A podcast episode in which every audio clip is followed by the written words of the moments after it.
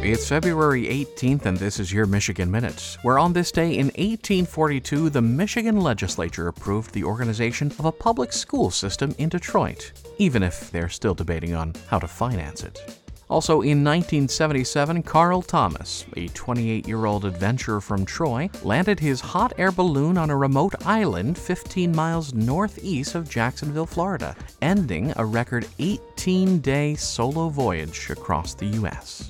Lastly, in 2014, Elana Meyers and Lauryn Williams, who spent a good part of her childhood in Detroit, won a silver medal in the two person bobsled competition at the Winter Olympics. After four heats, they lost the gold by a tenth of a second. Because of this second place, Williams became the fifth athlete to ever win medals at both Summer and Winter Olympics, and the first American woman ever to do so.